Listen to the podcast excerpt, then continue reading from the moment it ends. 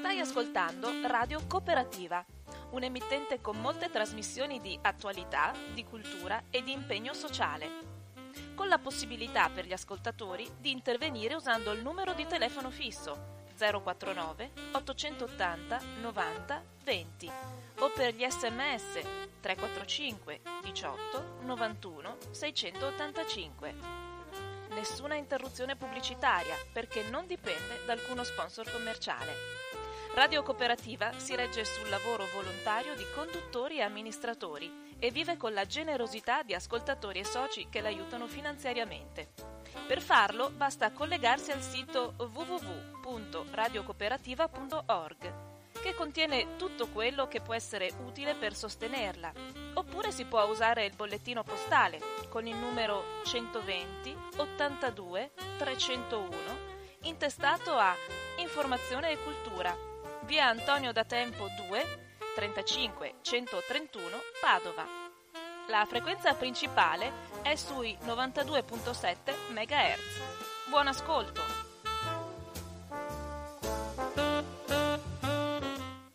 Un cordiale buongiorno a tutte le persone sintonizzate su Radio Cooperativa.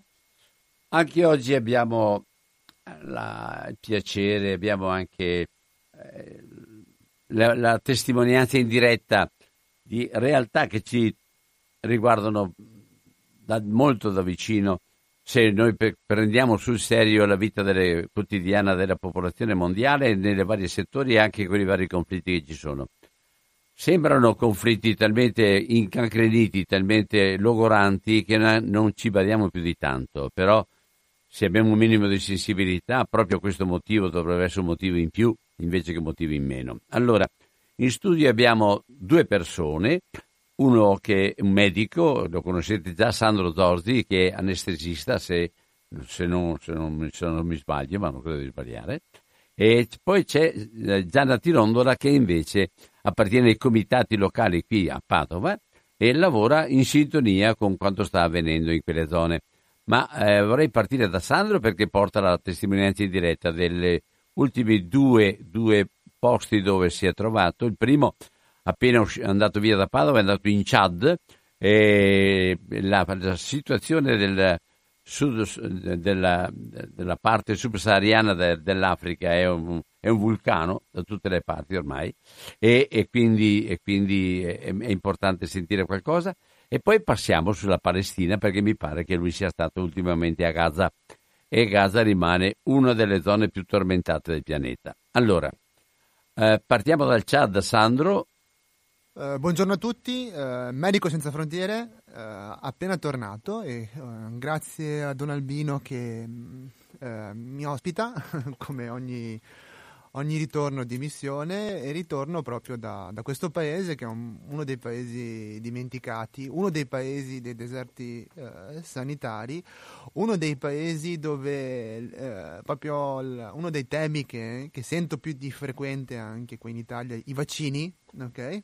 È proprio uno dei temi più, più, caldi proprio perché ci sono attualmente in questo paese non, non, di che paese stai parlando? il Chad ah, meno male. Dove, mentre perché non ho io... mica capito se parlavi della Palestina o del Chad no no per fortuna no la Palestina non ha di questi, di questi problemi e spero non li abbia, non li abbia mai Mentre ero in Chad, purtroppo noi abbiamo avuto degli outbreak, della, delle esplosioni, delle epidemie di morbillo, per esempio. E queste cose non dovrebbero più succedere perché eh, il vaccino dovrebbe essere e l'accessibilità. Parli di epidemie di eh, parlo di epidemie, sì, parlo di epidemie di morbillo, quindi parliamo di eh, poi situazioni, il morbillo in situazioni normali ha una mortalità che eh, si aggira intorno allo 0,03%, quindi non, in quei contesti arriva fino al 10%, quindi fa stragi perché eh, sono popolazioni dove malnutrizione, dove la malaria,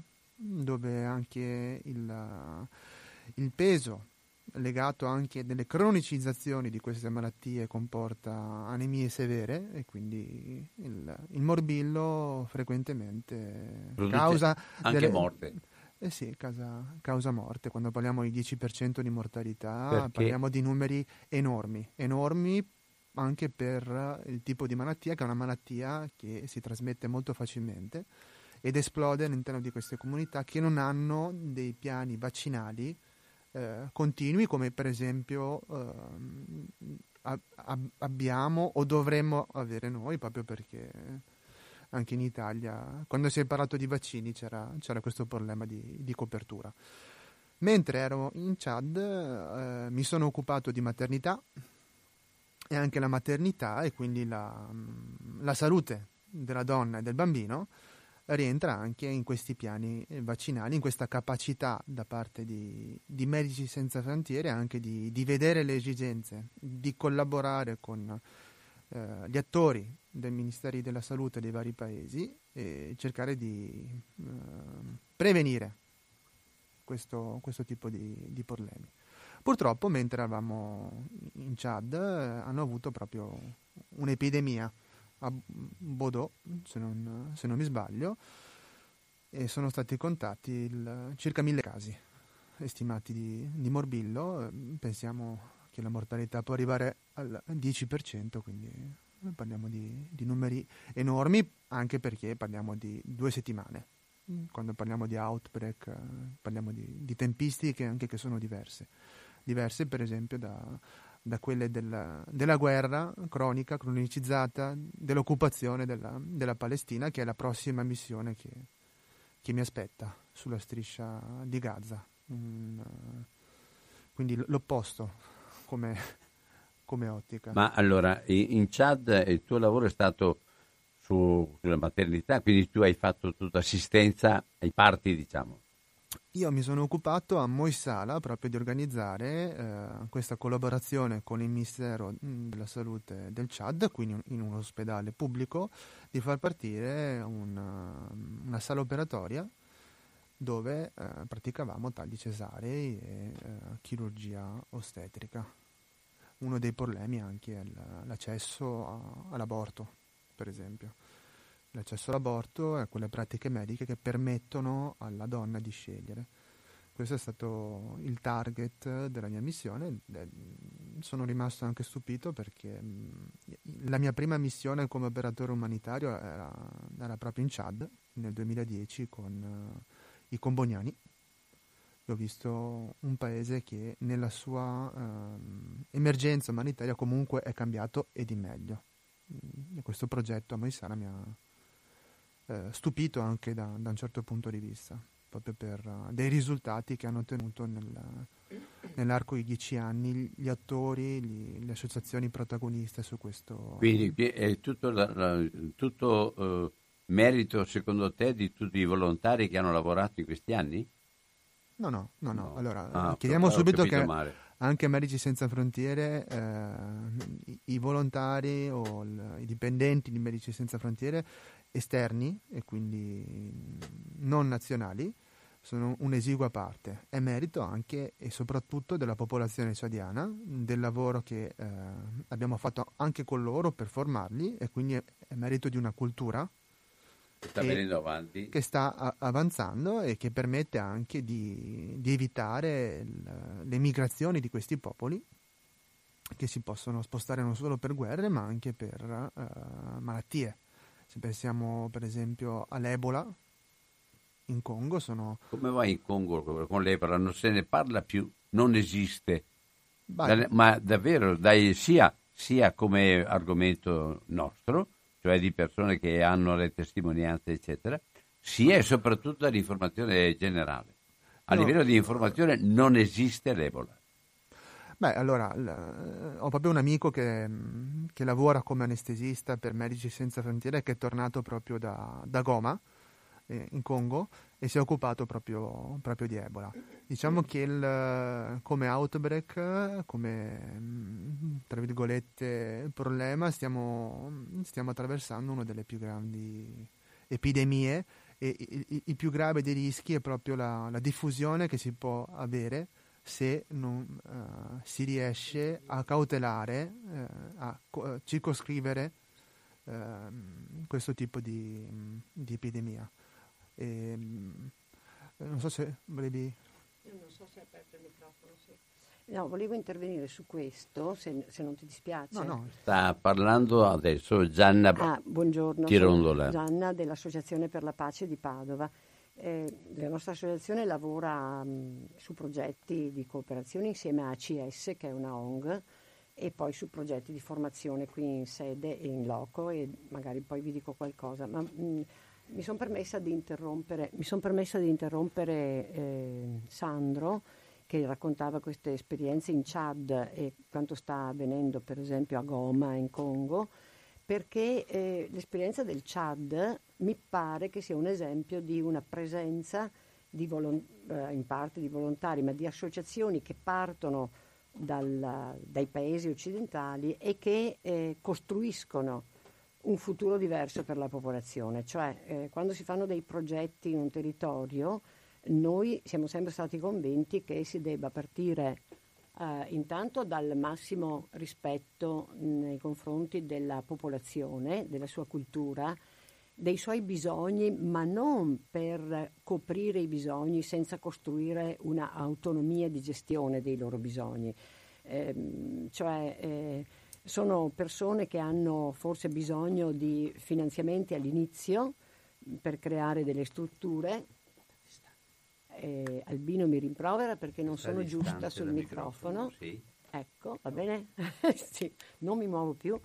Eh, ma mh, eh, dicevo che spesso sono vittime di eh, situazioni che si sono cronicizzate storicamente, eh, spesso per responsabilità diretta o indiretta dei paesi occidentali, a cui bisogna porre un cambiamento eh, che magari è lento, magari non sarà soddisfacente all'inizio, ma proprio perché è giusto che sia così, non perché chi fa cooperazione è più buono o è più bravo o altro, ma solo perché ha una visione del mondo, di un futuro che sia migliore per i popoli e per tutti quindi.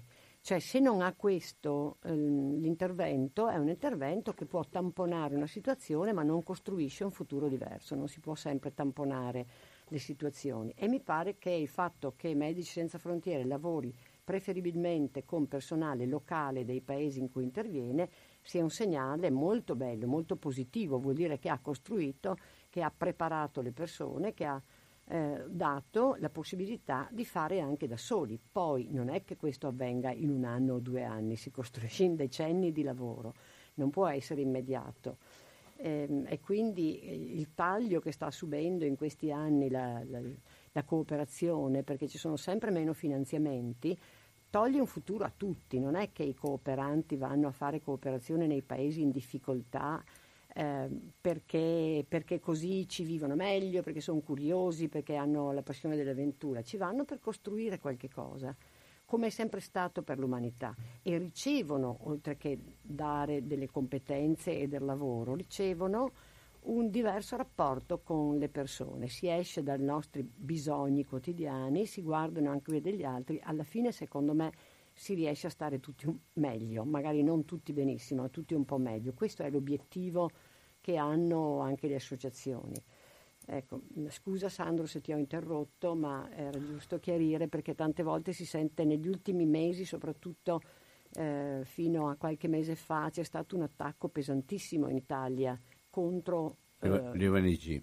Contro le ONG in generale, in particolare contro quelle che salvano vite umane nel mare. E quindi Medici Eh, Senza Frontiere aveva la sua barca Esatto, là. eh? e- Beh, noi eh, siamo stati direttamente colpiti da, da queste diffamazioni, da queste accuse che eh, facevano parte, fanno parte ancora di, di una politica dell'odio, della violenza che non, eh, non è giustificabile, va condannata e va eh, esclusa da, da- da un dialogo serio. Perché non, io sono anche stufo proprio di, di dovermi giustificare a volte eh, per il lavoro che faccio qui in Italia, perché mh, purtroppo in, que- in questa società l- stiamo parlando di concetti come il buonismo, Mm.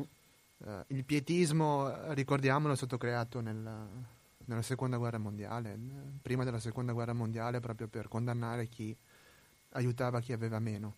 Quindi la, la- la promozione di dislavo- disvalori e la denigrazione di valori che dovrebbero essere universali e anche eh, non, eh, non criticabili è, è indecente.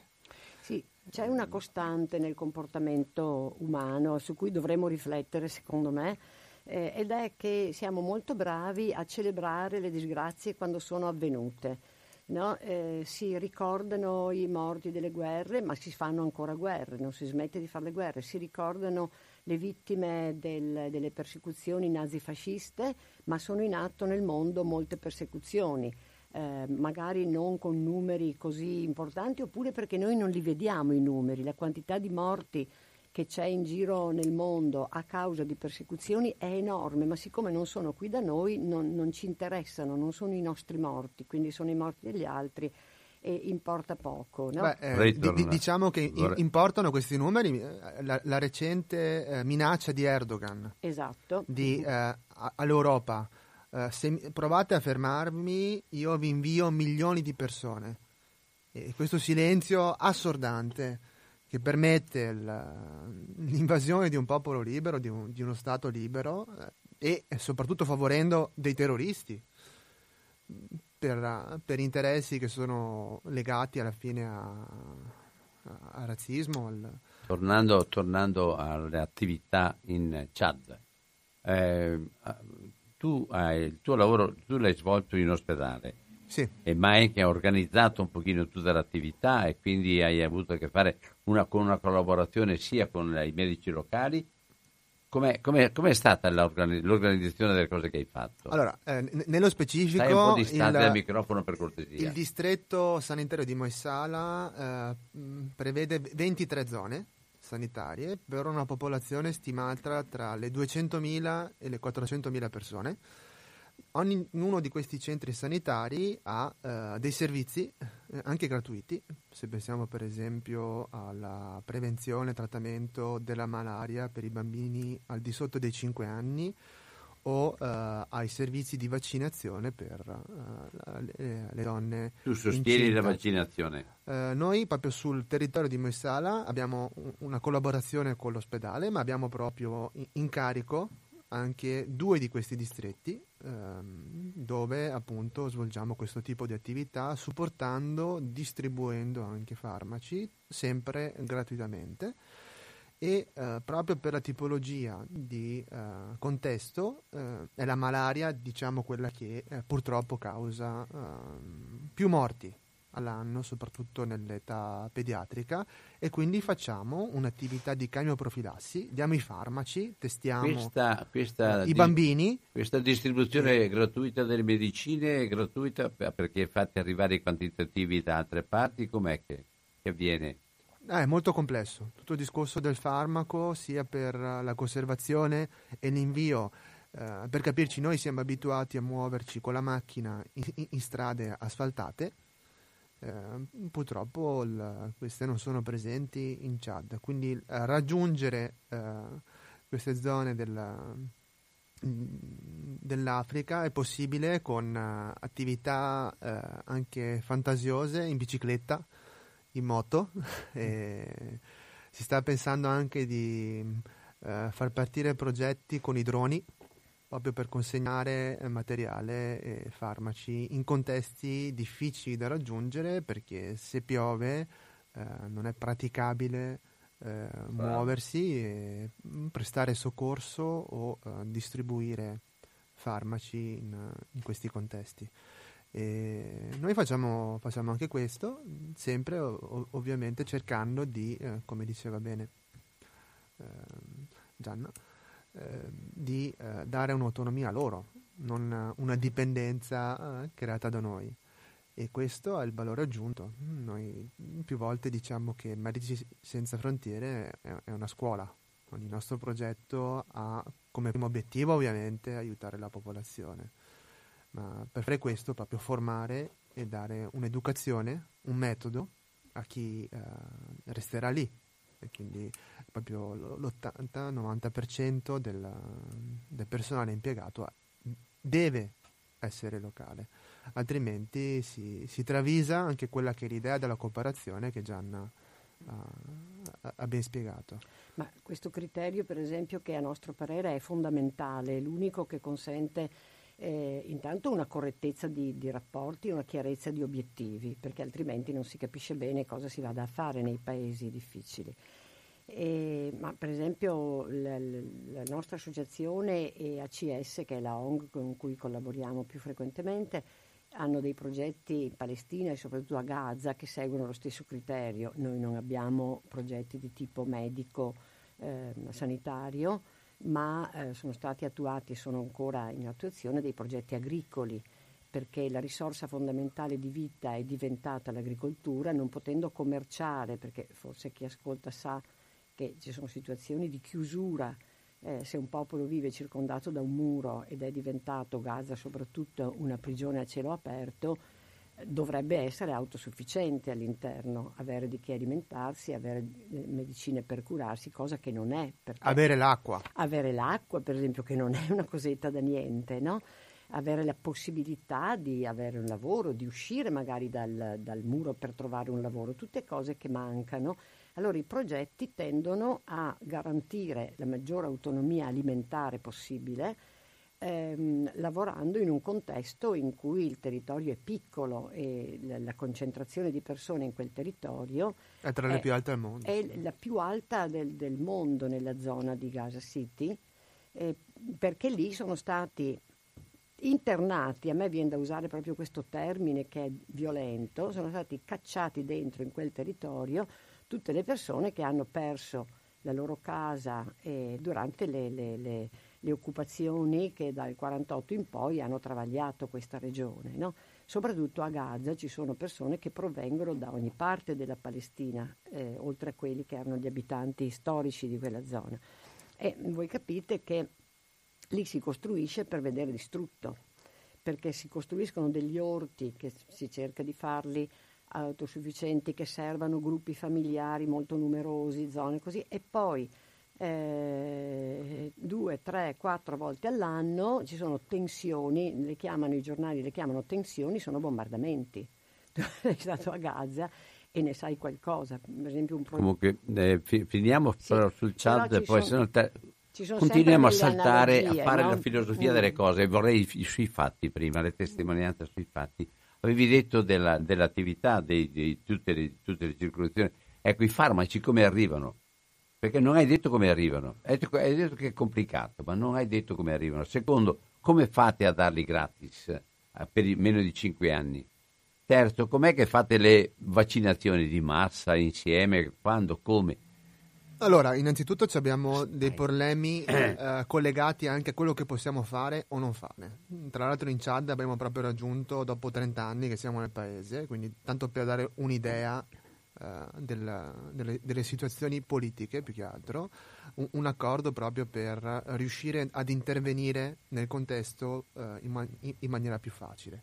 Quindi un, uh, adesso abbiamo un permesso diplomatico che è comparabile a quello di altre organizzazioni come la Croce Rossa o le Nazioni Unite. Quindi un, un successo da questo punto di vista proprio perché per inviare questi farmaci eh, dobbiamo eh, in precedenza aver avuto dei, dei permessi e, e, non sono sempre garantiti. Purtroppo eh, ultime possiamo dire che l'anno scorso, se non sbaglio, sono stati rifiutati 200.000 dosi vaccinali per il morbillo in, uh, in, quel paese e quest'anno abbiamo avuto delle epidemie di, di morbillo, quindi il problema politico esiste. Quindi far arrivare i, i farmaci, i, i, vaccini in questi paesi già, già di per sé eh, è, è, è, difficile. Una volta che in genere sono arrivati nella capitale e eh, hanno passato le dogane, eh, trasportarli eh, nel modo corretto, soprattutto per dei vaccini che hanno delle esigenze di temperatura, eh, è veramente complicato. Questo significa che eh, se non sono dentro un frigo, ma sono all'aria aperta, Ehm, vanno, vanno, completamente a male e non sono più utilizzabili, non sono più utili. E quindi tutti questi problemi che sono la logistica eh, del farmaco eh, vengono risolti inviando aerei con, con i farmaci, essendo la, la, via più pratica, sicura e veloce, ma anche la più costosa. per inviare i farmaci, oppure con camion. E per capire il problema possiamo immaginarci che noi per fare 200 km qui in Italia prendiamo l'autostrada e in poche ore siamo, siamo arrivati. In un paese come il Chad eh, possiamo metterci delle settimane. Delle settimane perché eh, sono strade che sono eh, non asfaltate e in caso di pioggia eh, divengono impraticabili e quindi i farmaci non arrivano. Nel contesto di Moissala, per il periodo attuale, dove proprio c'è un picco di incidenza di malaria, essendo la stagione del, delle piogge, purtroppo noi abbiamo avuto in questo periodo, durante la mia missione, proprio dei problemi per avere eh, non solo farmaci, ma le siringhe, gli aghi, e purtroppo questo è difficile da digerire perché mm, i bambini muoiono e a volte non, muoiono anche perché noi non, non, siamo in grado di non siamo in grado di aiutarli. Eh, proprio perché mancano i farmaci mancano, mancano i materiali Ave, avete collaborazione eh, do, per esempio per le donne dopo il parto per come c'è una una assistenza che prosegue oppure fate tecnicamente l'operazione e poi si chiude? No, abbiamo tutti dei programmi in quel contesto che sono stati sviluppati sempre in supporto, collaborazione con personale del Ministero della Salute del Chad che si occupano anche di diagnostica prenatale, quindi per esempio um, prima che la donna abbia il bambino sono previste delle vaccinazioni. Prima, prima su tutte le 5 vaccinazioni per il tetano.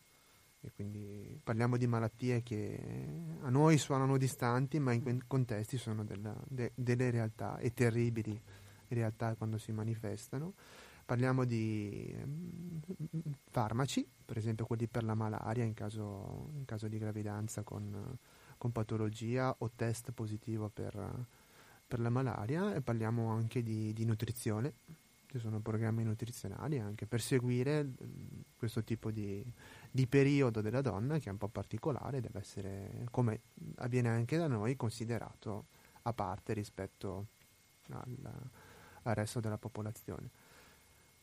E successivamente anche, eh, e questo io lo dico e lo ripeto quando torno da missioni dove facciamo maternità, il planning familiare. Una delle cose più importanti che facciamo è proprio dare informazioni in materia di contraccezione e in materia di eh, programmazione delle gravidanze e quindi diminuire di fatto il numero di eh, bambini indesiderati e riuscire a, a, far passare dei concetti che non ha senso eh, avere 15 gravidanze se poi eh, purtroppo eh, 5 bambini ti muoiono semplicemente perché non, non hai mezzi per sostenere eh, i numeri anche eh, collegati a 15 gravidanze. E soprattutto vuoi goderti anche un po' la vita, perché eh, se, se, pensiamo a 15 gravidanze significa passare la vita a fare figli. Il, il ritorno che abbiamo in termini di di cultura, di partecipazione a questo tipo di, di informazioni è buono perché la, sono le donne stesse che eh, cercano anche dei, dei metodi per, per, evitare di essere delle macchine, tra virgolette, per, per fare figli. Eh, riguardo a questo c'è in questo momento una, direi, una previsione ecco, che fra 10-15 anni l'Africa raddoppia perché c'è un incremento delle nascite. Secondo te invece ma, ma, mano a mano che cresce la coscienza della donna c'è un, un, un, riequilibrio? Dipende dal paese dal contesto. Mi viene in mente un mio amico nigeriano che mi parlava del nord della Nigeria. È un paese che democ- demograficamente parlando è, è esploso perché? perché la politica che spinge a fare figli per, perché il nord deve avere più voti del sud quindi dipende, dipende dalla cultura, dalla capacità di diffondere i messaggi legati al planning familiare, dalla capacità di educare delle popolazioni e di portare anche eh, delle innovazioni, dei, dei, contesti. Ricordiamoci sempre che ehm, il benessere porta al calo demografico, le guerre, la povertà, all'incontrario invece un'esplosione E le motivazioni sono semplici, chiare e legate anche a, all'ignoranza e all'incapacità di gestire questi contesti. E quindi, e quindi quando arrivano queste quando avete a che fare con queste realtà qua e non, non esiste nessuna possibilità di, di, controllo, ma non esiste nemmeno la possibilità di mi, no, no. Mi, migliorare le, le, le, le condizioni. Esiste, noi abbiamo dei team specializzati proprio per educare la popolazione, uh-huh. portarla alla contraccezione, per esempio, e spiegare anche come avere uno stile di vita migliore, più sano. Diciamo che eh, sono contesti dove l'informazione, la capacità di far passare i messaggi, di condividerli, fa, uh, cambia, cambia. Ecco, eh, per quanto riguarda, popolo, per quanto riguarda l'atteggiamento maschilista o meno, l'atteggiamento eh, eh, proprio della popolazione, anche per l'atteggiamento religioso molte volte, ma soprattutto della tradizione che esiste eh, da, da, sempre, ma in tutte, le, in tutte, le, civiltà, che la nostra no, non è che mi ritenga fuori, ma noi abbiamo passato, direi, dagli anni dal dopo la guerra, abbiamo passato con molta velocità, mm, c'è stato un cambiamento molto, molto, un riportare alla donna a una, non dico la parità magari, ma insomma, ma a una sapere che stiamo andando verso la parità. Ecco. Secondo te, da questo punto di vista, io sono convinto che la regolazione delle nascite dipenderà principalmente dalla possibilità della donna di essere protagonista esattamente come il maschio.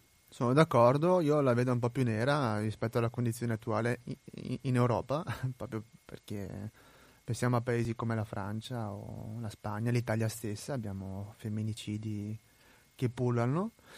In quei contesti Dai, la violenza sulle donne è, è incre- la, la, la, violenza sulle donne è incredibile, sì, è cioè non, non, è neanche paragonabile.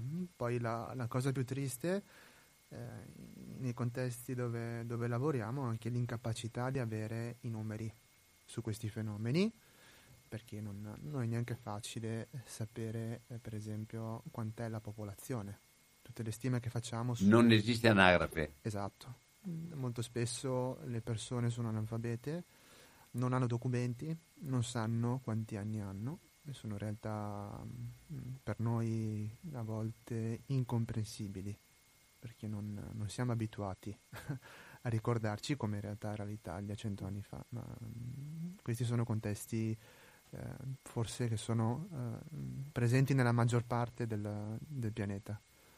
E quindi è difficilissimo capire l'entità di questi problemi, ma sono temi che noi mh, affrontiamo, soprattutto quello legato alla violenza sulle donne e all'ambito psicologico ehm, circa due anni fa, se non sbaglio, come organizzazione Medici Senza Frontiere è stata premiata proprio per l'impegno per la salute mentale che mettiamo in maniera diffusa, su, cerca, cerchiamo di mettere in maniera diffusa su tutti i progetti. E in contesti proprio come eh, la Palestina sono proprio queste attività che portiamo avanti da più tempo e con più risultati.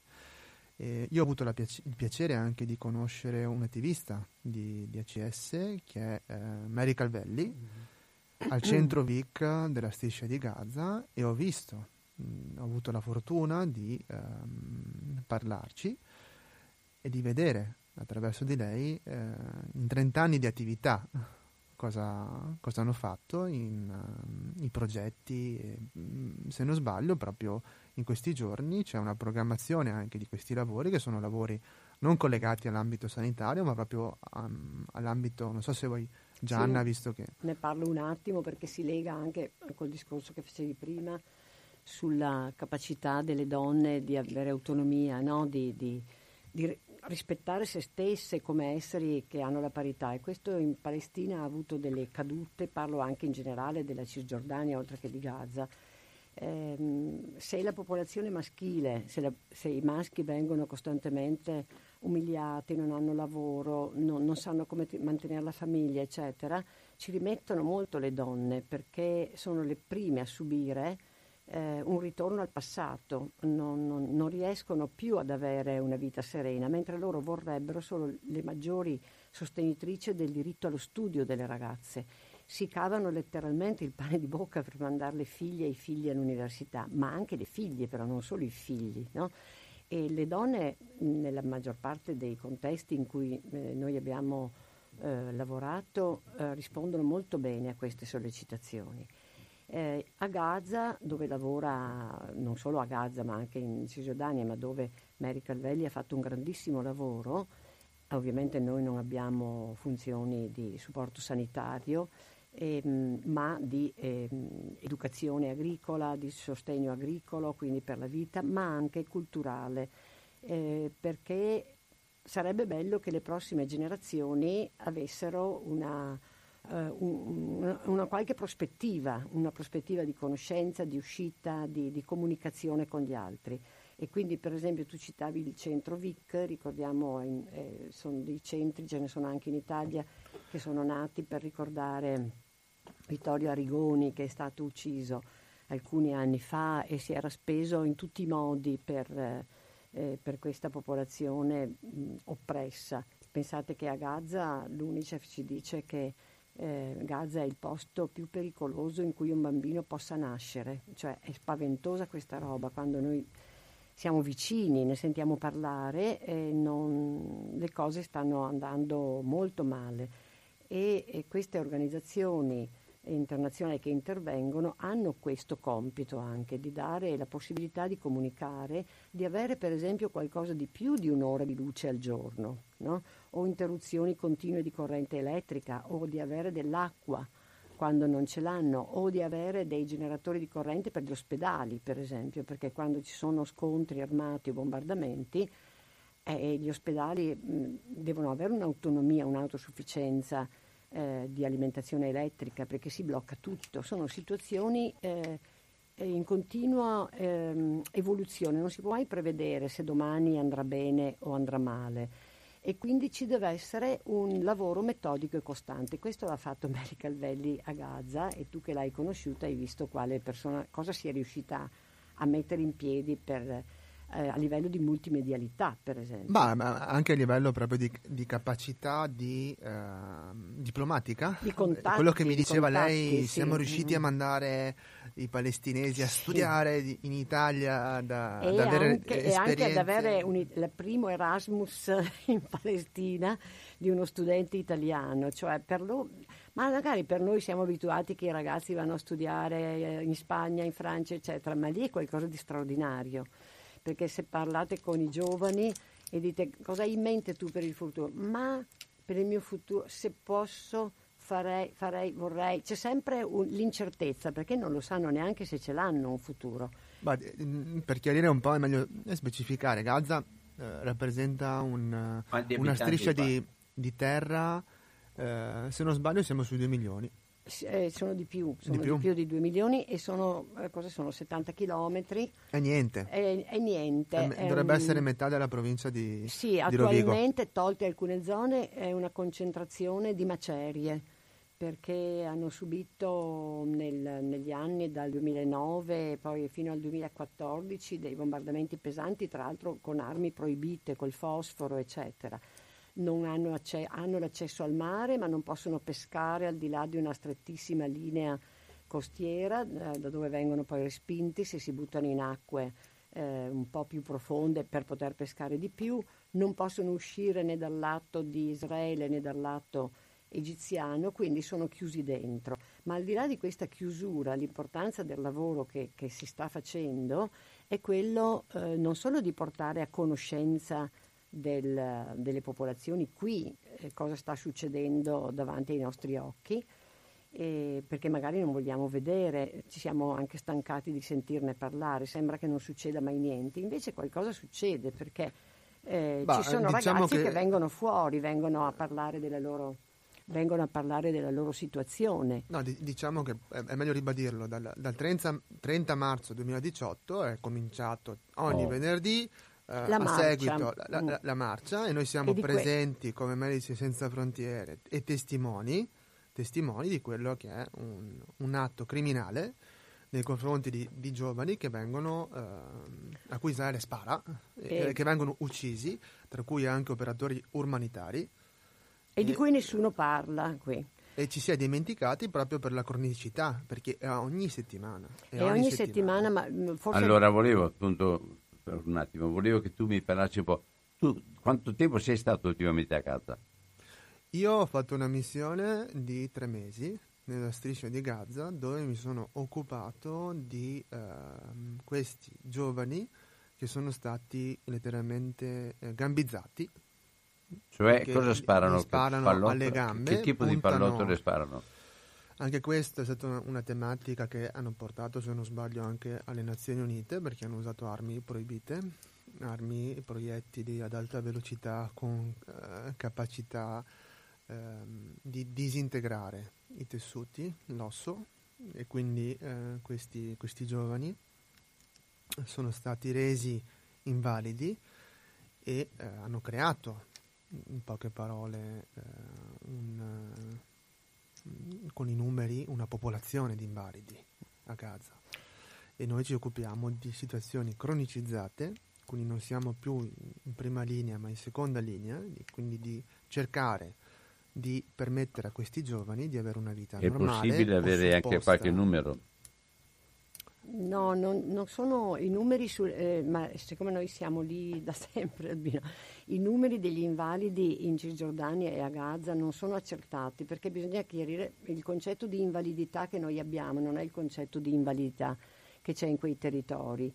Eh, a volte quando gli israeliani dicono noi usiamo proiettili di gomma, proiettile di gomma se ti colpisce a una gamba magari ti fa poco, ma se ti colpisce al collo è molto più pericoloso. C'è, c'è un numero straordinario di, di, persone che hanno danni anche, ehm, eh, chiamiamoli mentali, perché io non sono un medico, no? traumi, eccetera. E, e, quindi avrebbero diritto a essere invalidi. È più facile riconoscere le invalidità motorie, per esempio, delle persone che sono state colpite alle gambe. Dopo, magari, quando posso, vi parlo di una persona in particolare, di un caso che. Eh, è noto adesso e, vorrei renderlo più noto. Vai tu con le tue... Tu hai dei numeri sugli invalidi? Parliamo di migliaia di persone, non parliamo solo di invalidi, parliamo anche di morti, eh. morti accertati. Quindi eh. parliamo di, uh, se non sbaglio, uh, sono 250 per quanto riguarda i morti. Quando parliamo di amputati dovremmo essere sui 4000 per quanto riguarda il lancio di qualche missile o altre cose, come, come stanno le, le, com'è la situazione in questo momento? Perché no, che, la motivazione che... che... viene tirata fuori da Israele è che loro rispondono alle provocazioni che vengono fatte da Gaza. Questo. E generalmente per quanto riguarda le notizie che trovi su stampa, trovi, trovi la cosa messa così. Uno che legge dice ma cosa, cosa fanno? Come, come, cosa fanno con queste manifestazioni? Come si muovono? Allora, innanzitutto bisogna chiarire appunto che eh, questi missili sono eh, sia da Gaza verso Israele che da Israele verso Gaza e quindi il problema politico è, ehm, è da tutte e due le parti.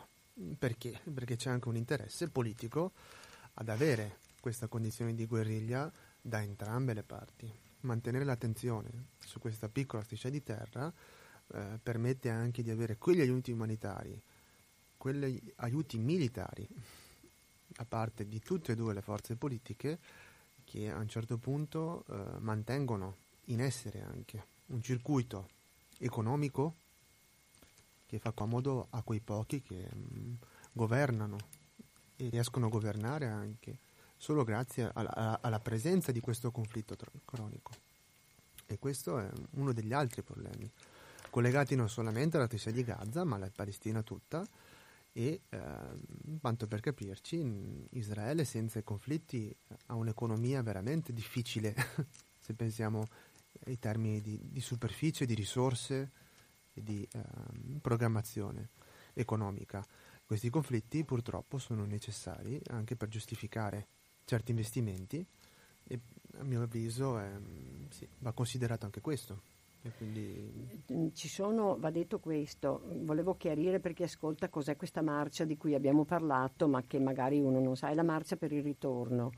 Eh, la quasi totalità della popolazione di Gaza è costituita da persone che eh, hanno perso le loro terre e le loro case e da sempre in Palestina è presente il movimento per il ritorno, tant'è vero che, si, eh, che c'è anche una giornata in marzo in cui si ricorda il diritto al ritorno, hanno ancora le chiavi delle case da cui sono stati espulsi. E que- la cosa più grave è che ci sono tutti i trattati internazionali per i diritti dei profughi al ritorno o al risarcimento e nel caso della Palestina non sono mai stati applicati perché eh, non, non, si è mai arrivati a rendere efficaci anche molte risoluzioni che sono state prese, che eh, sarebbero state prese dall'ONU, sono state indicate ma bloccate dal Consiglio di sicurezza dell'ONU per il voto contrario, sì, sempre degli Stati Uniti per esempio. Il punto di questa marcia è di chiedersi possono esserci delle provocazioni. Io non entro adesso nel merito perché è una questione politica grossa di questi lanci di razzi che sono molto uh, pubblicizzati mediaticamente. Noi sappiamo numeri esatti di quanti razzi vengono lanciati da, da, Gaza. Sono pochi, sono a bassissima potenzialità e a breve gittata. Sappiamo invece, mo, solo se siamo lì, quanti ne arrivano e di che tipo eh, e, e, e, e, sono frequentissimi. Come mai allora la gente si chiede, ma come mai mandano i ragazzini a fare questa marcia se si sa che eh, è, è, rischiosa, se si sa...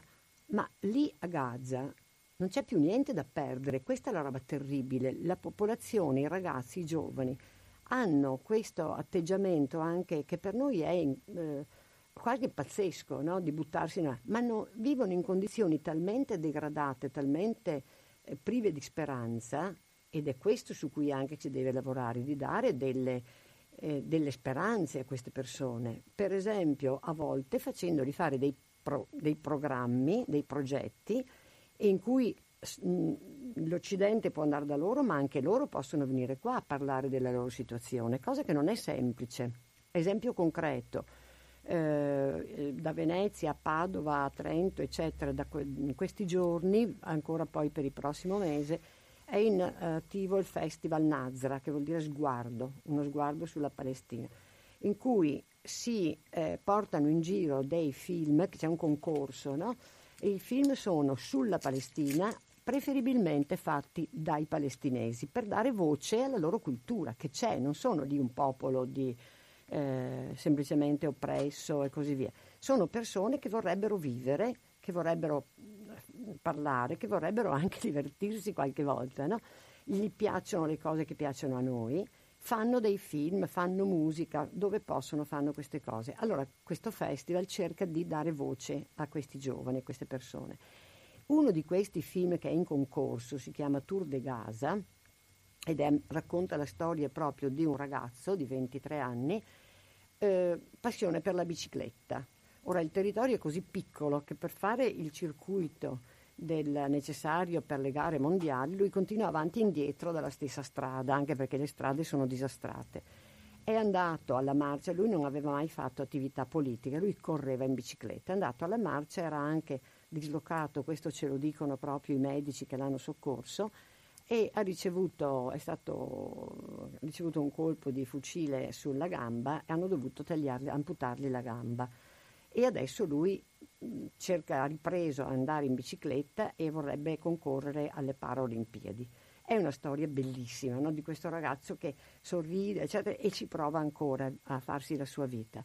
È protagonista del film girato da eh, la Cappellini, che è una regista italiana, eh, che è stata giù a Gaza a tempo sufficiente per conoscere la situazione, conoscerlo e filmarlo, e è stato invitato eh, insieme alla regista a Venezia e a Padova e non gli hanno dato il permesso di uscire da Gaza. Non ha avuto il permesso, quindi non verrà.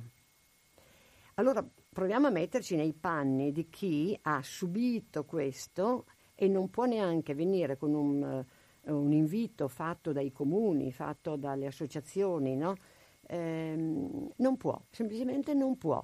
Perché un altro invece lo ha avuto, perché lui c'era alla manifestazione, quindi forse, io penso che questo potrebbe essere il motivo, ma a volte non, non è neanche così. A, anni fa Mary Calvelli ha organizzato insieme ovviamente al consolato eccetera e alle associazioni qui un viaggio di conoscenza di un gruppo di giovani eh, di Gaza in varie città italiane, li abbiamo ospitati anche a Padova, c'erano ragazzi che praticavano parkour, c'erano giovani che si occupavano di cinema, li abbiamo portati nelle scuole. È stato bellissimo per noi averli qua e per loro essere qua e conoscere e parlare con le persone, ma è difficilissimo perché cost- eh, è difficile avere i permessi, è difficile poi passare la frontiera anche col permesso, è una situazione veramente di segregazione. Ecco. Noi avremo questi film lunedì prossimo al fronte del porto, mi permetto di dirlo perché sono belli, ci parlano anche di donne che, che, si, che, riescono a, a, trovare una loro autonomia, una loro, una loro misura, insomma. Lunedì a che ora? Lunedì al fronte del porto alle ore 21 ci saranno 5 o 6 cortometraggi che okay. programmiamo. Torniamo alla, all'attività a Gaza tu sei stato tre mesi, ma ritornerai ancora a casa. Io ritornerò la settimana, dal microfono la, per settimana, la settimana prossima sì, tornerò a Gaza per uh, qualche settimana, proprio per occuparmi di um, supervisionare i lavori precedentemente fatti proprio sulla terapia del, del dolore in questi pazienti. E parliamo di, di, centinaia di giovani che seguiamo, all'incirca sono eh, penso su, sul 5% comunque del totale dei... Scusami, ecco, vengono fatte anche protesi, vengono fatte arti artificiali, Come, com'è la situazione generale? Gli attori, le tu associazioni... Stai parlando di giovani che hanno avuto, hanno avuto problemi grossi? Vabbè, eh, allora, prima Gianna ricordava appunto questo, questo palestinese che ha avuto un'amputazione. Eh, a volte ci sono cose anche peggiori dell'amputazione, che sono i gap ossei eh, con infezione, quindi il periodo che purtroppo precede l'amputazione quando si cerca di, di, di salvare la gamba e sono situazioni che sono uh, gestibili unicamente con delle risorse, con dei materiali, con un'esperienza che um, è resa difficile da Gaza anche dal fatto proprio che è difficile andarci a Gaza. Io in teoria eh, vado per qualche settimana, eh, ritorno a Gaza in missione. È possibile che una volta uh, sceso a Tel Aviv mi dicano no, lei non, non va più, anche perché um, in genere non succede, però può succedere. Proprio parlando con Mary Caldelli, lei che da, da decenni frequenta la Palestina, la striscia, cercando di evidenziare, aiutare queste persone in difficoltà ehm, mi ha detto che lei stessa ha problemi a, a, ritornare, ad andare, a portare aiuto. Anche perché la, con questi aiuti eh, arrivano testimonianze ed è proprio sul silenzio che si giocano le guerre, non certo su, sul... non esiste una guerra giusta, no? Mm. Eh, meno se ne parla, meno... Meglio è. Eh, Meglio. Eh, sì. Per chi la fa. Sì, non per chi la subisce. Guardiamo per esempio i curdi adesso. Cioè... Ecco, che legame c'è secondo te nell'attività? Perché ho sentito anche che sono disposti gli ebrei a occupare anche la Cisgiordania e quindi a nettersi di nuovo anche questo. Beh, ovviamente il, lo Stato di Israele eh, ha degli interessi politici eh, espansivi che non ci riguardano, però ovviamente se parliamo di guerra, di diritti, quello sì, noi ribadiamo Medici Senza Frontiere, non si schiera, noi rimaniamo neutrali. Ma secondo te allora, Ma prima ovviamente... hai fatto un'affermazione che mi ha colpito molto, e cioè che anche questo buttarsi le armi da una parte all'altra, buttarsi i proiettili da una parte all'altra, è un qualche cosa che collega la loro stessa sopravvivenza. Mi ha colpito molto.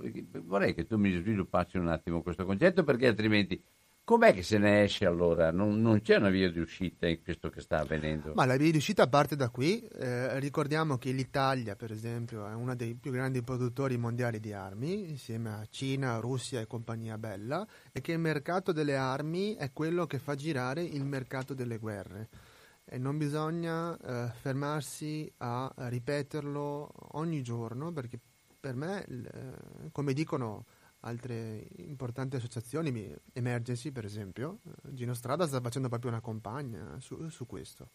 Cioè, smettiamo di eh, produrre armi. i beati costruttori di pace sono 30 anni che parlano di nucleare e di armi nucleari. Ci sono delle contraddizioni che non devono essere più tollerate, Ma- o c'è un movimento sociale eh, legato Parlando- anche all'informazione su questo, e Parla- cominciamo a dire stop alle armi, stop al nucleare e eh, siamo tutti d'accordo di fermare i pazzi che in questo momento eh, mi viene a pensare Trump, per esempio, e, e le Ah. ultime dichiarazioni che ha fatto. Eh, noi diamo in mano il nostro futuro a de- degli irresponsabili, perché questo è quello che Che è una succede. parola gentile. Sono irresponsabili, sono irresponsabili. Io direi Eh, criminale. eh, a una domanda chiara fatta il professor Pace fra Iran e, Palis- e- e Israele, e quindi di uno scontro, il nucleare non è soltanto un'ipotesi, potrebbe essere una realtà.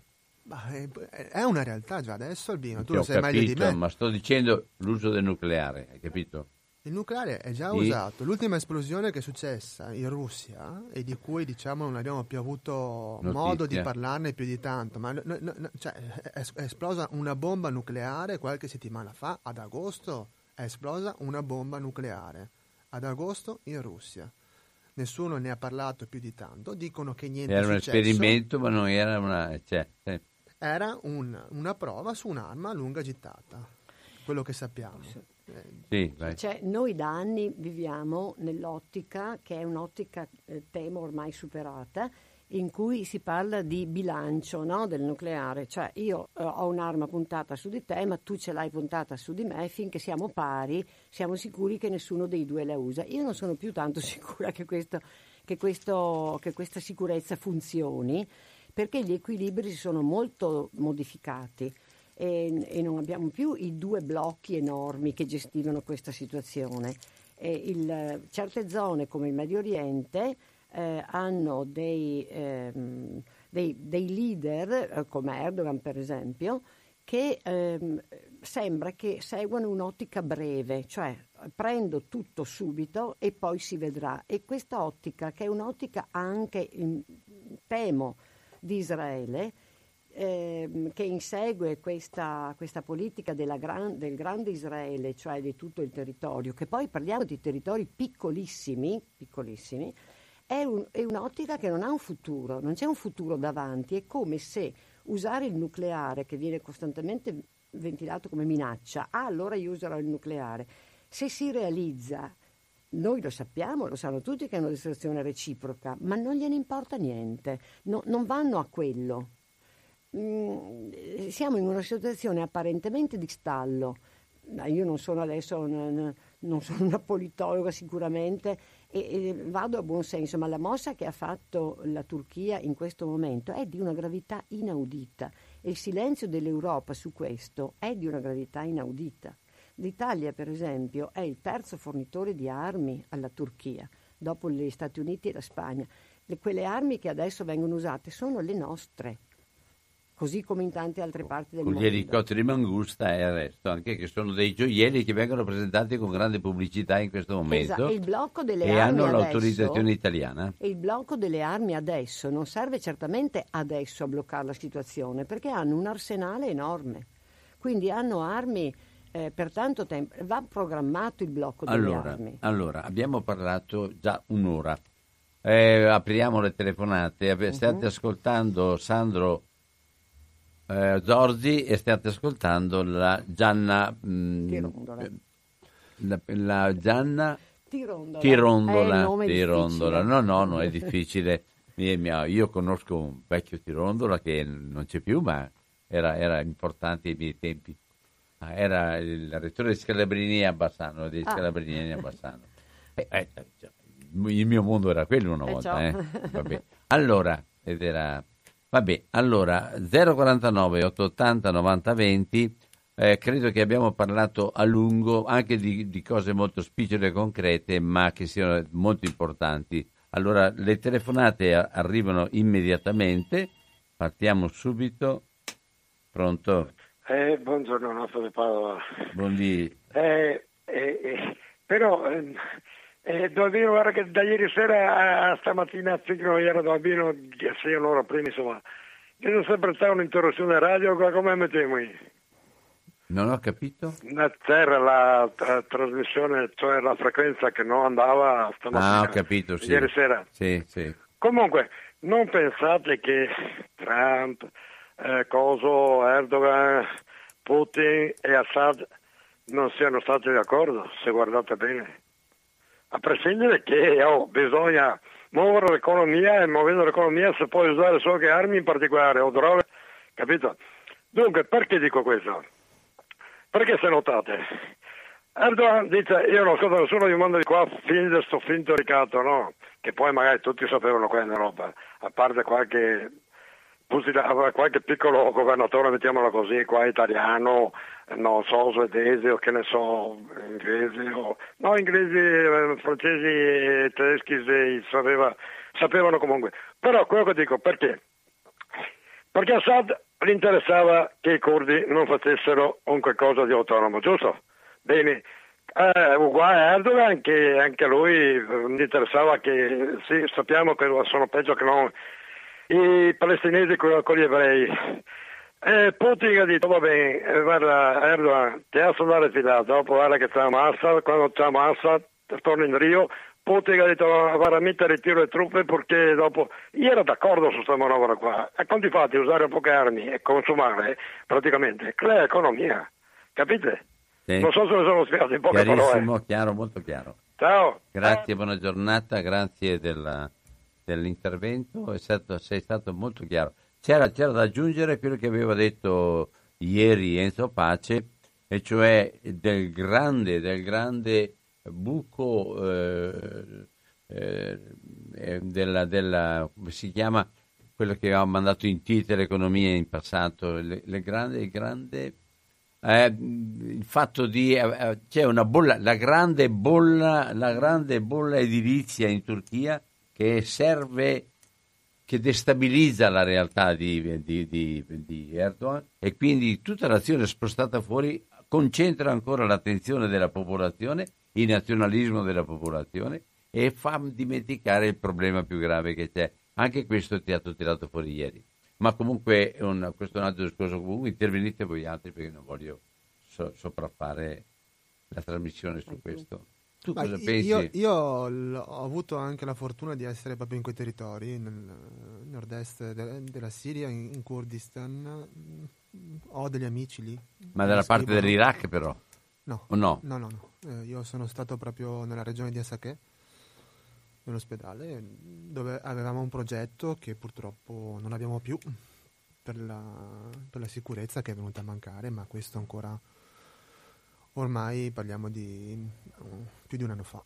Eh, però i, i contatti li ho mantenuti, ehm, ci scriviamo, ne ho sentiti anche oggi. Eh, la situazione ovviamente, la storia dei curdi è una storia che eh, si parla insomma, si parla di genocidio, si parla di ingiustizia eh, e si parla anche di adesso del rischio che questi- queste cose eh, eh, ritornino e soprattutto quando il dialogo in, quest- in questa guerra è mossa da, da qualcuno che ha fatto della, della tortura, della, della prigione, del dissenso politico nel proprio paese, nel proprio paese perché la- ricordiamo che la Turchia non è più la Turchia eh, che voleva entrare in Europa, è un, un paese che vede ehm, medici, giudici, giornalisti eh, con una libertà di, di espressione limitata da mm, mm, eh, un- una classe politica che mm, io definirei appunto dittatoriale. E, mm, tutto questo ovviamente fa, fa comodo, fa comodo e anche permette anche di, di creare l'economia della guerra. Tutto quello che diceva il signore precedentemente è verosimile, non possiamo sapere se è vero o meno, ma è verosimile ed è anche, il, eh, pensando alle altre guerre, pensando al passato, quello che è già successo, proprio perché eh, l'economia, il capitalismo in generale deve avere mm, dei meccanismi che eh, permettano ad esso stesso di, di sopravvivere. A spese di chi sono sempre più deboli, quelli che, che pagano, quelli che sopportano il peso che ci permette a noi invece che stiamo qui. Quindi... Pronto? Pronto, ciao Albino, sono Franco. Ciao Franco. Buongiorno ai tuoi ospiti, un affettuoso abbraccio alla Gianna. Ciao Gianna, sono Franco. Ciao. Albino poi ti può dire qualcosa se vuole. Io ho cremato anche ieri e secondo me tra il problema dei palestinesi e il problema dei curdi del popolo curdo, in primo piano io parlerei sempre delle donne. E le donne palestinesi e le donne kurde sono quelle in realtà che stanno tenendo alta la bandiera della libertà del loro popolo. Però faccio a entrambi, a eh, voi entrambi una domanda al medico perché è presente in vari, eh, vari palcoscenici e la Gianna perché conosce bene la realtà palestinese. Dei curdi non ho nessun problema perché i curdi sono stati i, i grossi baluardi per combattere, per fermare la barbarie del Daesh.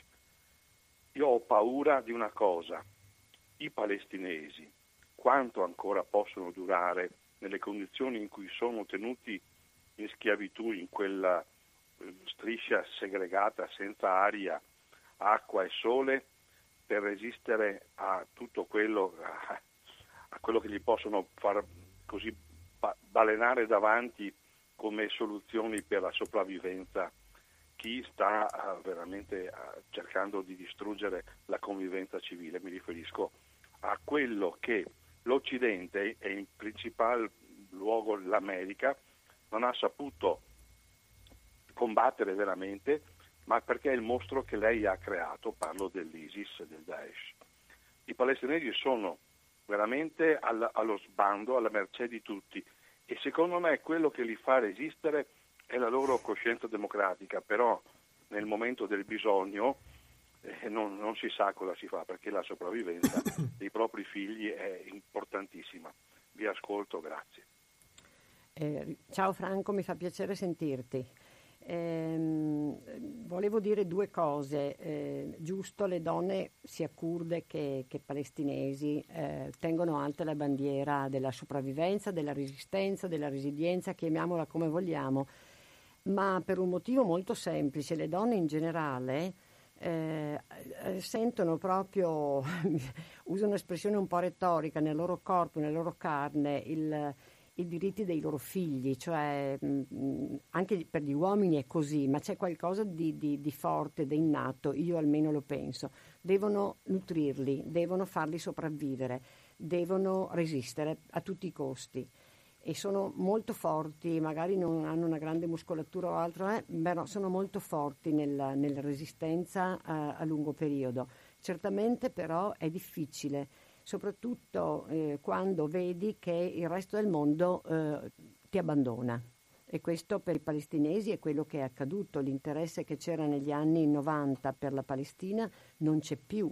I palestinesi spesso vengono considerati, ah, i arabi, tutti terroristi. Questo, la, la, gente ha paura di questo, no? c'è stata molta disinformazione eh, in generale sul mondo arabo c'è stata molta, um, eh, si è costruito un nemico, insomma, è stato un bel esercizio di costruzione del nemico.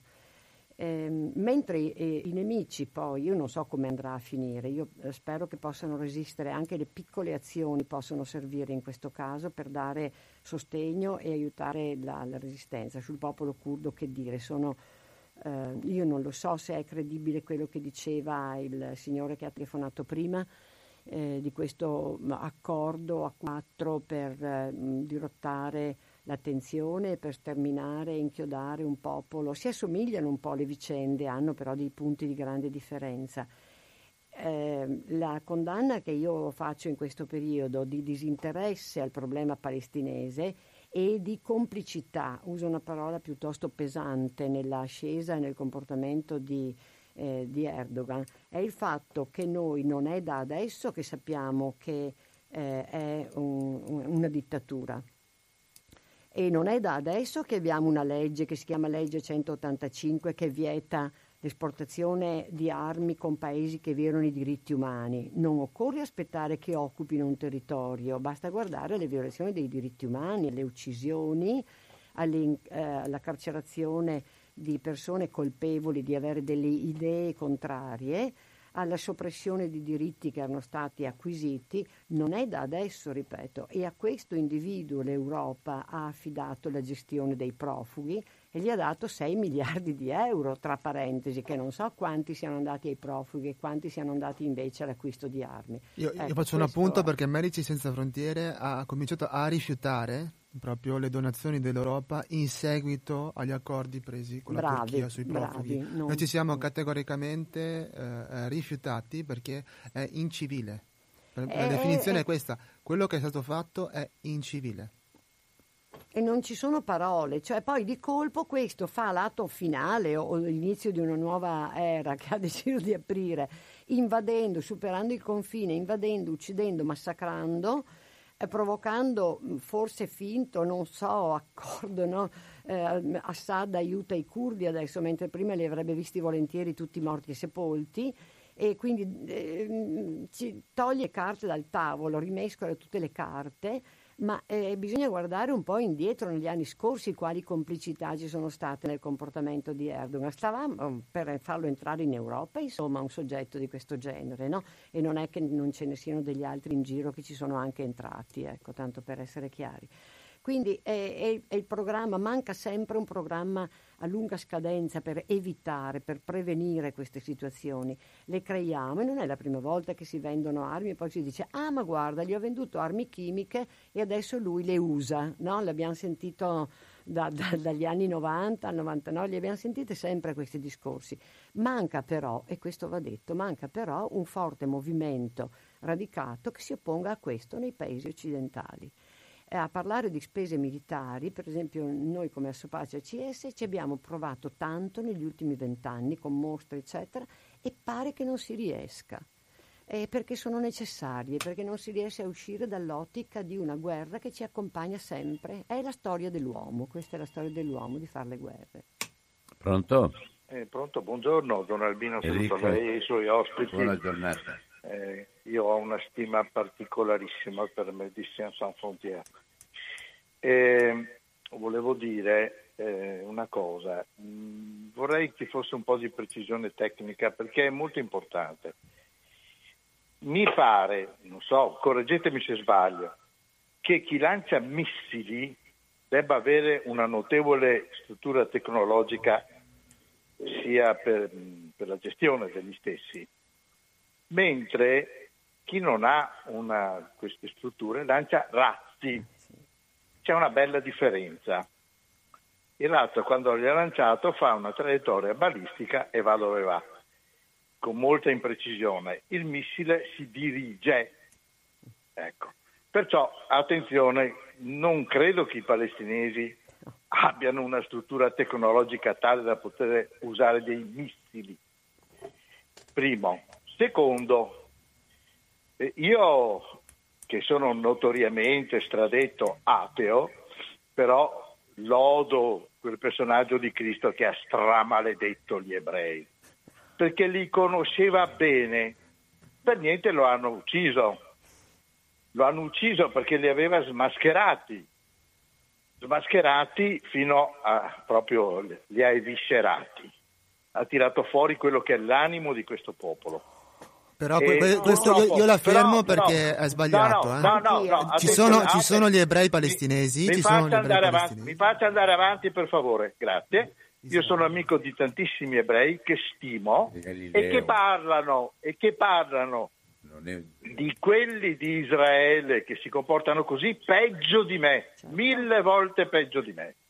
C'è una parte ebrea meravigliosa, stupenda, io ho, ripeto, ho degli amici, persone meravigliose. No, l'errore però, che lei sta però, facendo è di, è di eh, spostarlo sì. sull'ambito religioso. Israele no, è, uno no, stato, è, uno stato, è uno Stato e sono israeliani.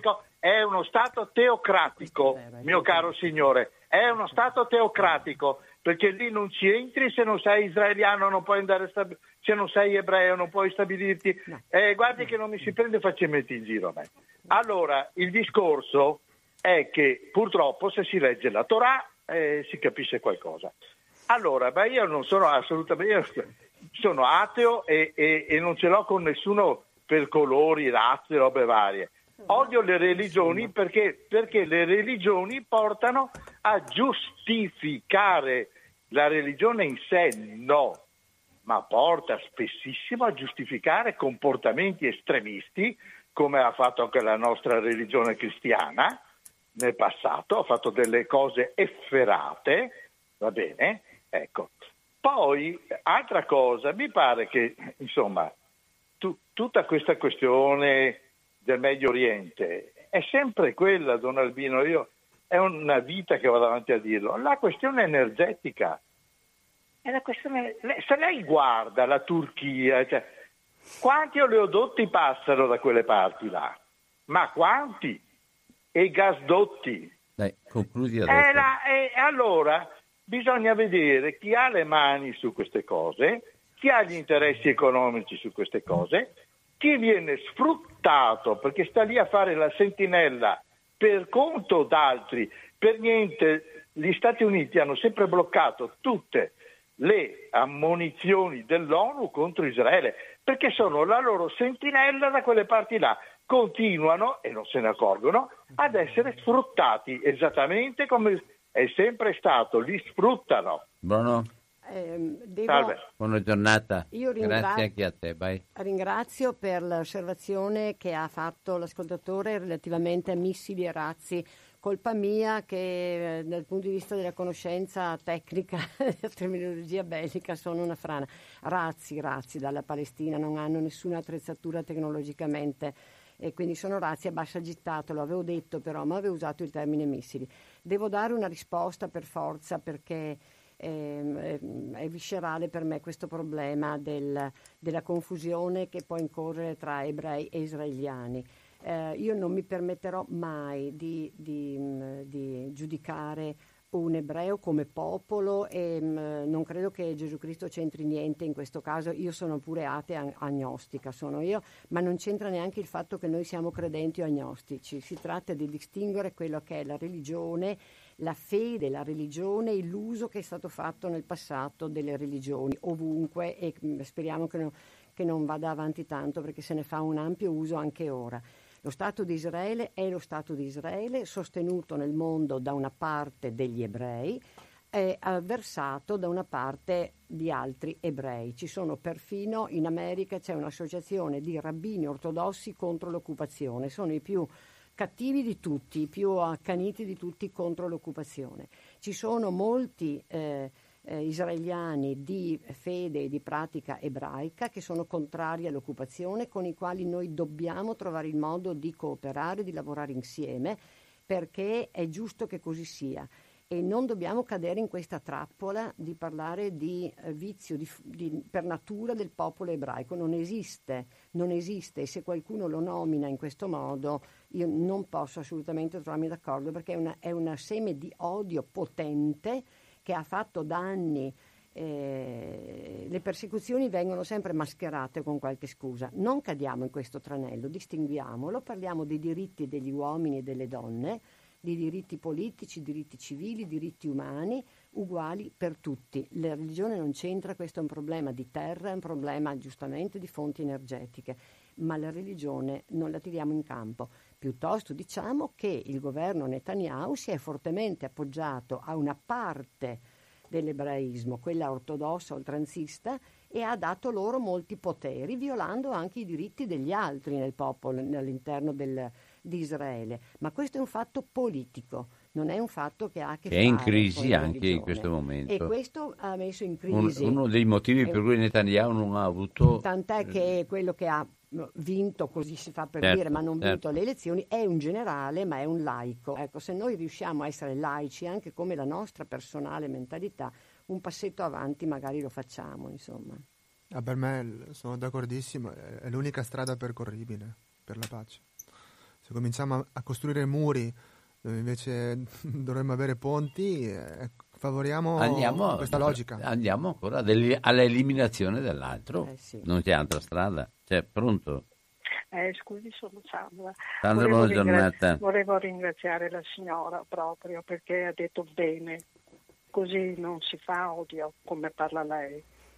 e invece vediamo che stanno uccidendo persone per- perché ebrei. E l'ha detto giusto l'altro giorno in una trasmissione, uh, adesso non so soli credo, che ormai gli ebrei stanno pensando perché c'è un allarmismo contro poveretti, queste persone. Prendiamo, parli di Netanyahu, parli di questi mostri che abbiamo che governano così violentemente, no? Prendiamo e dire parlare di Cristo, anche, anche Hitler parlava che, di Cristo che ce l'aveva su con gli ebrei, ma che robe, ma che... Una... Basta, la ringrazio signora perché non sta male io sentire anche il Signore molto colto e intelligente come il signore Enrico. Grazie Don Albino. Buona giornata, grazie anche a te Sandra. Allora, eh, no, ma è anche opportuno di fronte a questo modo di porsi, è opportuno anche chiarirci e, e mettere in campo che ci sono Certo, tante altre, altre certo. cose, quindi no, no, no, nessuno si straccia le vesti. Pronto? Ciao Don Alvino. Ciao Mustafa. Eh, io vorrei chiedere a- ai tuoi ospiti, Iran. cioè i nostri ospiti, eh, ci sarà, perché fino adesso non, eh, non vedo un meccanismo che possa veramente difendere problemi del, del, del popolo. Come mai non riusciamo a costruire una barriera, un fronte internazionale per difendere proprio gli interessi del popolo? Perché vedo in che modo semplice questo sultano fascista sta bombardando e altrettanto come aveva anche accennato Franco, eh, questioni palestinesi da più di 50 anni che va avanti. Volevo mh, chiedere questo, mh, il problema per cui non riusciamo a avere un fronte per poter come, mh, difendere come si deve perché dobbiamo- non dobbiamo dimenticare neanche il ruolo di governo islamico in Siria. Loro non sono lì per difendere gli interessi del popolo siriano. Loro stanno costruendo una catena, una cintura verde in Libano, in Siria, in Palestina, che vogliono propagandare, vogliono portare avanti una situazione, cioè eh, diciamo sono eh, panislamisti, vogliono islamizzare altri paesi, non hanno al cuore interessi de- della gente. La mia domanda principale mh, avete preso, no? Ah, fanno un po' fatica, eh, scusami Mustafa, fanno un po' fatica eh, questo discorso dell'islamismo che eh, diventa aggressivo di nuovo, che e in qualche modo a chi lo attribuisci e come, com'è che lo vedi operare? Eh, io vedo che nessuna eh, diciamo scissione di Islam Parla un po' più forte per cortesia. Io mh, Sì. dico non ho, non, ho, non ho mai notato che una Islam al potere possa portare avanti gli interessi della gente. Né Islam che c'è in Iran né Islam che c'era in, in Taliban né Islam i sunniti in Arabia Saudita. Tutti sono eh, hanno questo ehm, mentalità di guerrafondaio in, in mente, che a loro volta sono stati mh, eh, diciamo alimentati da capitalismo. Tu pensa a Al-Qaeda, pensa a Taliban, pensa anche a Daesh, mh, perché andiamo molto lontano. I Khomeini l'imperialismo, capitalismo dalla paura che prenda mh, il potere la sinistra in Iran, hanno dato una mano molto forte a Khomeini. Khomeini non è, è un pupazzo fatto da capitalismo, però eh, quando arrivavo, stava arrivando al potere l'hanno rafforzato, l'hanno fatto una propaganda Chateau in, eh, a Parigi, a BBC, anche eh, è uscita fuori una lettera che Khomeini ha scritto a eh, amministrazione di allora di Stati Uniti che eh, lettera, il contenuto della lettera dice noi vi diamo mh, una mano, vi vendiamo petrolio, in cambio vogliamo vostro, eh, vostro aiuto e il vostro Approvazione, approvazione, certo. Esatto. Grazie. Quindi non, non, non, non c'è un Islam eh, pacifico. Parlando a Vambra sì, si può dire c'è Islam pacifico, però in pratica hanno dimostrato che, cioè io penso non solo Islam, tutte le religioni quando hanno potere in mano diventano ehm, barbaro. Grazie. Buona giornata, grazie. Volete dire qualcosa? No, no, io, io, io penso abbiamo asso pace qui, meglio di questo. Cioè. Sì, eh, Sandro mi passa la risposta, ma velocemente perché siamo in chiusura e poi ha affrontato un problema enorme. Eh, mh, eh, mi piace poco l'uso del termine Islam solo applicato come se fosse la politica, è un mondo grande, un mondo molto complesso eh, come a Sopace io credo, non abbiamo risposte eh, alle domande che hai fatto, come organizzare un fronte vasto contro questa, eh, questo, questi pericoli. Certamente abbiamo degli esempi di un uso scorretto della religione eh, musulmana eh, come strumento di potere, ma d'altra parte abbiamo un uso scorretto di, un, di, tante religioni nel passato, ma anche attualmente dall'altro campo, o del capitalismo che sembra essere l'avversario dell'Islam. Non mi pare che, possa, che non ci possa essere un Islam pacifico come lei sostiene mi pare che dovremmo sforzarci di avere, dovrebbero, ma tutti quanti, di avere dei governatori di stati a maggioranza islamica che non usano la religione come strumento di potere e di sopraffazione degli altri. Questo è l'obiettivo. A me non importa di che religione sono le persone, purché per convincermi che hanno ragione non ammazzino un sacco di gente, magari me compresa. Io sono convinta che se la religione viene vissuta come dovrebbe essere vissuta, non dovrebbe fare del male a nessuno. Non cioè... solo, ma direi che proprio in tutte le religioni. Ma Pensate all'ultimo l'ultimo coso tra Papa Francesco e quello di Abu Dhabi, la, il documento fatto insieme dove il discorso della pace e il discorso del riconoscimento dei diritti delle persone sta diventando l'elemento coagulante di tutti e due, di tutti e due le parti. Non sarà facile, Anche perché ma, non... è ma è la strada, è, è la strada. Quella è la via. A me, eh, tanto per ricordare quando parliamo di religioni, il buddismo, no?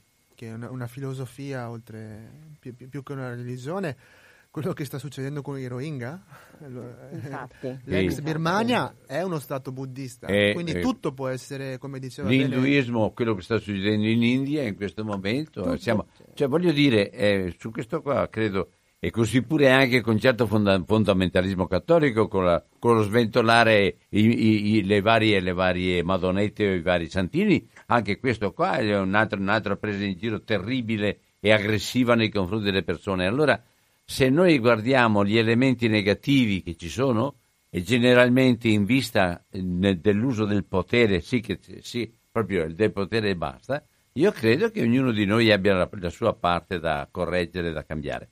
Se invece guardiamo, io non lo so, a me piace tanto Francesco, Papa Francesco, che è martellato all'interno della Chiesa, che ha una, una aggressività addosso, che ha una, come l'antipapa, come l'eretico, come eh, una, una violenza sulla, sulla, sua persona che metta basta e mantiene sempre quel sorriso, sempre la proposta e che accende sempre strade nuove sia per la terra sia per i popoli, sia per il pianeta, per quanto riguarda l'Amazzonia e tutto il resto. Allora, allora a me pare ecco, che ci sono ispirazioni ed ispirazioni.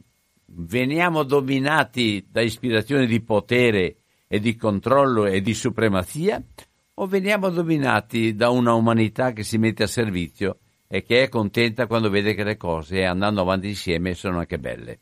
Io chiuderei così, sembrerà poetico quello che vi No, dico, ma non è poetico, è la realtà di molta gente che vive ogni giorno, è la realtà di medici che girano e che vanno a, a vedere che praticamente le persone sono guarite e che le persone sono riconoscenti, e- ed è la realtà di tutte le persone di questo mondo che sanno che possono spendere la loro umanità ed essere contenti di farlo. Grazie, Grazie. ringrazio tutti quanti, buon pomeriggio a tutti quanti.